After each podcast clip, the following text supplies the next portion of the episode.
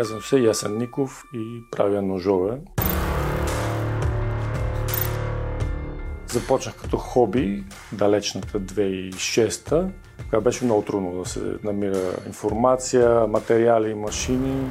Всичко, което така съм постигнал е било въпреки обстоятелствата. Примерно тази машина съм си я правил аз от подръчни материали, от винкели, купени от железарията. На ръка си направих всичко с електрожена.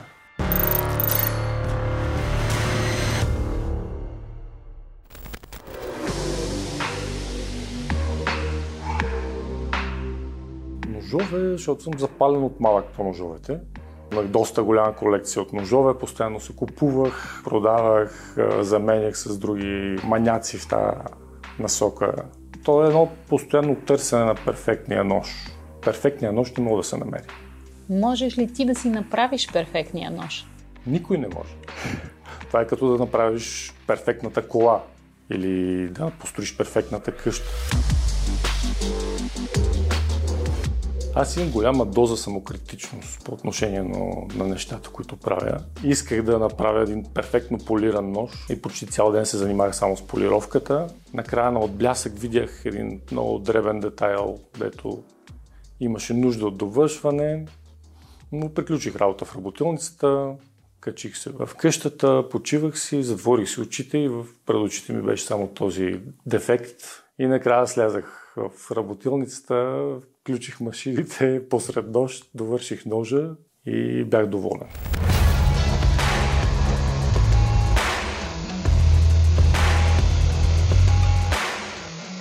Да се доближиш до, до перфектност е може би да, да бъдеш постоянно самокритичен към нещата, които правиш.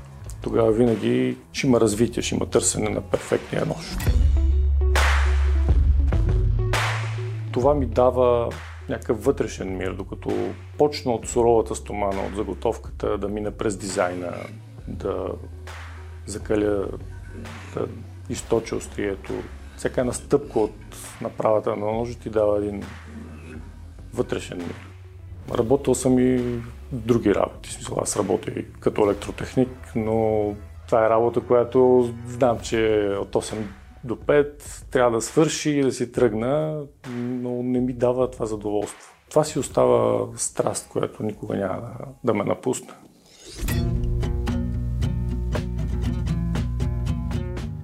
Тази страст обаче ти си се опитал да я направиш професия. Получава ли се? На ниво хоби все още така нямах самоувереност, нали, че правя нещата правилно, докато в един момент хората не почнаха да ме търсят да им правя ножове понаправих така доста първите години над 200-300 ножа като хоби. И 2018 година някак така малко живота в София ми дойде в повече и си казах, че ще падане първо. И работилницата ми, тя беше в. Върнах се там малко да отпуша положението, да поработя това, което искам. И се получи. И се отначало тръгнаха поръчките, преди както Нямах време постоянно, само уикенда работих. Сега ежедневно си правих само ножове. Напусна си работата в София? Напуснах работата тогава в София. Да. Доста така уроци научих от това. Открих колко ми липсва умения като счетоводство, за снабдяване, да разчитам времево колко ми отнема един даден модел от даден нож, за да знам да си изчислявам труда. Това беше мига, в който от артист стана бизнесмен. И трябваше да ги съчетавам.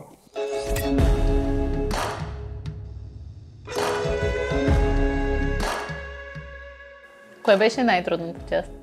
Може би да се дисциплинирам, защото работата е увлекателна. В смисъл, артиста в мен иска да си прави ножове, да си седи в ателието, имам котка, там в къщата дел, която се седи до мене, много така уютно се получава, ти си работиш по цял ден, но в един момент се оказва, че трябва да отделяш всеки ден време да качваш съдържание в интернет, да комуникираш с клиентите, да обясняваш на клиентите. Имаш и трудни моменти.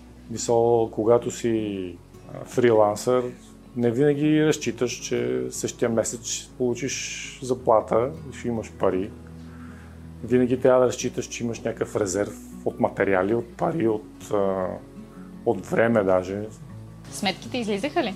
Ами имаше моменти, дет не излизаха. Осъзнаваш, че някои модели изискват повече време, но вече си ги спазарил с клиента и работиш не на загуба, но да кажем с минимална печалба. Следващия път качваш цената или подобряваш технологията, за да мога по-лесно да се случват нещата и по-бързо. Можеш ли да живееш с това, да се издържаш? Да, с две години с това, основно с това се издържах.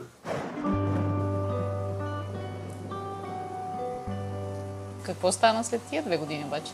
Епидемията от COVID, като настъпи и спряха почтите, спряха доставките, клиентите си свиха потребителската кошница, защото все пак това е малко или много луксозна стока, не е от първа необходимост.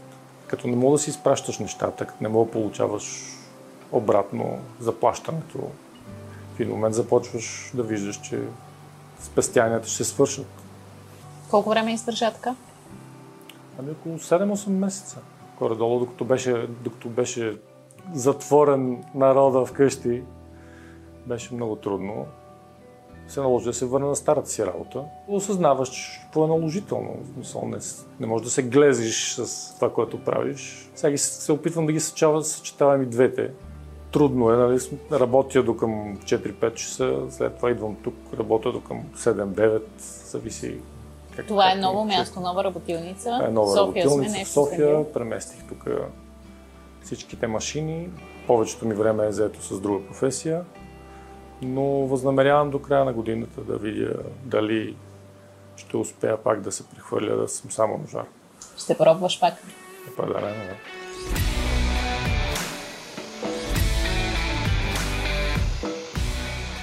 Разкажи ми за Бейс. Как, кога го мина този курс? Какво си взел там? Бейс го завърших миналата година. Там видях много интересни хора. Основно се научих, че провала не е нещо лошо, полезно нещо е. Дори това, че covid ми прекъсна предишната дейност като ножар, ми беше от голяма полза.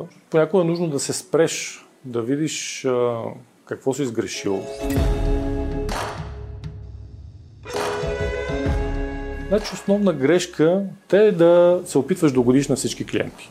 Не можеш да угодиш на всички клиенти. Ако се опитваш да го правиш, правиш така наречения къстъм продукт, който изисква повече време. За да направиш уникат за даден клиент, трябва да работиш отделно от това, което правиш. Правиш отделна настройка на машините, отделна подготовка, други шаблони.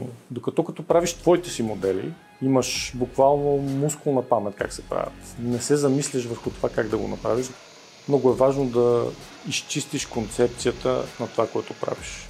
Не можеш да правиш всичко. Примерно не мога да правя едновременно кухненски ножове, да прави ловни ножове, да прави мачетета и да кува и брадви. Трябва да правиш един стил ножове. Тоест да се фокусираш да върху се едно нещо. върху едно нещо, да. Трябва да правиш твоя си стил. Бизнес урока е, че трябва наистина да си подбираш клиентите. Ако просто предлагаш на отворения пазар някакъв продукт, който с неясна употреба или така наречен универсал, универсален нож, който не съществува, не мога да се очаква да има успех. Имаш ли голям провал? Голям провал е, може би, че не се опитах до, доста по-рано да го да правя ножове като основна професия. Това ти е провала, че не си опитал по-рано? Да, може би трябваше да опитам доста по-рано. Много е важно да си повярваш. Може би много късно си повярвах. Доста по-агресивно трябва да се подходи в това отношение. Ако си сигурен в себе си, че можеш да правиш нещо, което е уникално, което хората търсят, трябва да опиташ. Просто си длъжен пред себе си да го направиш. Няма друг начин. Средното положение е кофти. В момента, както съм с две професии, е много изморително. Но майто ти сега пак си в такова средно положение. Така е, но в момента го усещам като преход. Сложил съм си го като план. Хубаво да има човек план.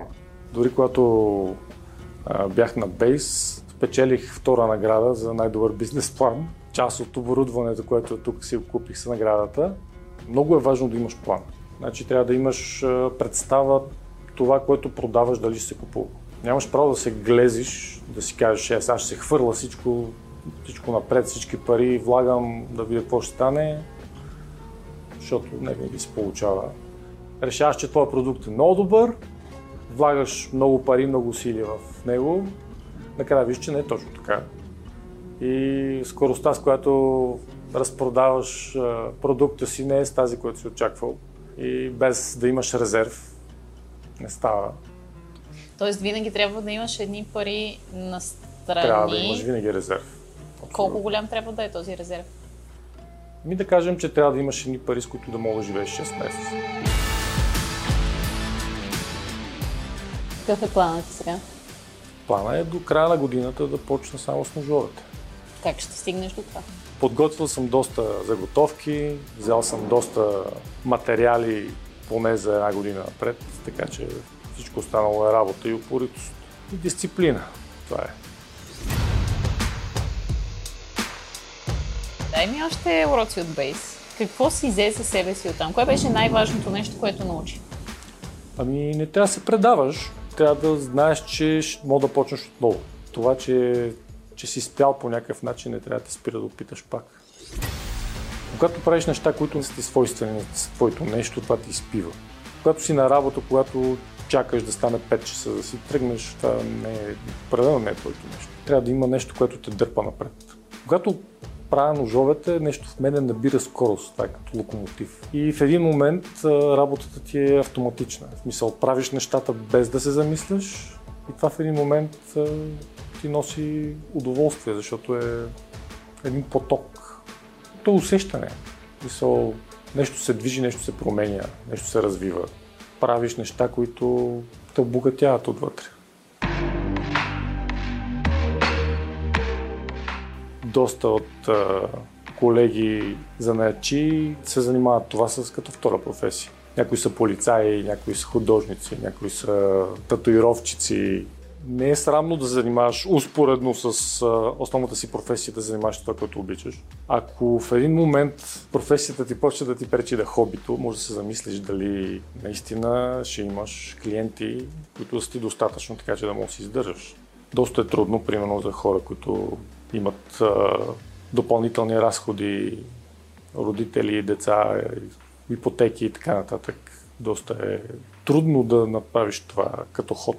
Трябва да си направиш сметката. Много е важно да знаеш накрая, ако почнеш да правиш това, което обичаш да правиш, накрая на месеца колко пари ще имаш в джоба. Ако някой е в твоята позиция в момента, да си напусне ли работата, да започне ли да прави това, което обича да прави?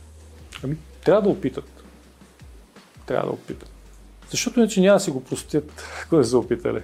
Аз сега мога спокойно, спокойно да кажа, нали, че съм... Дори да, да не се получи с ножовете, да кажа, че съм опитал. Дали това ще ми остане едно хоби, което ще ми обогатява живота за в бъдеще, или ще почна пак да се занимавам само с това, времето ще покаже. Но без да опиташ няма как да видиш.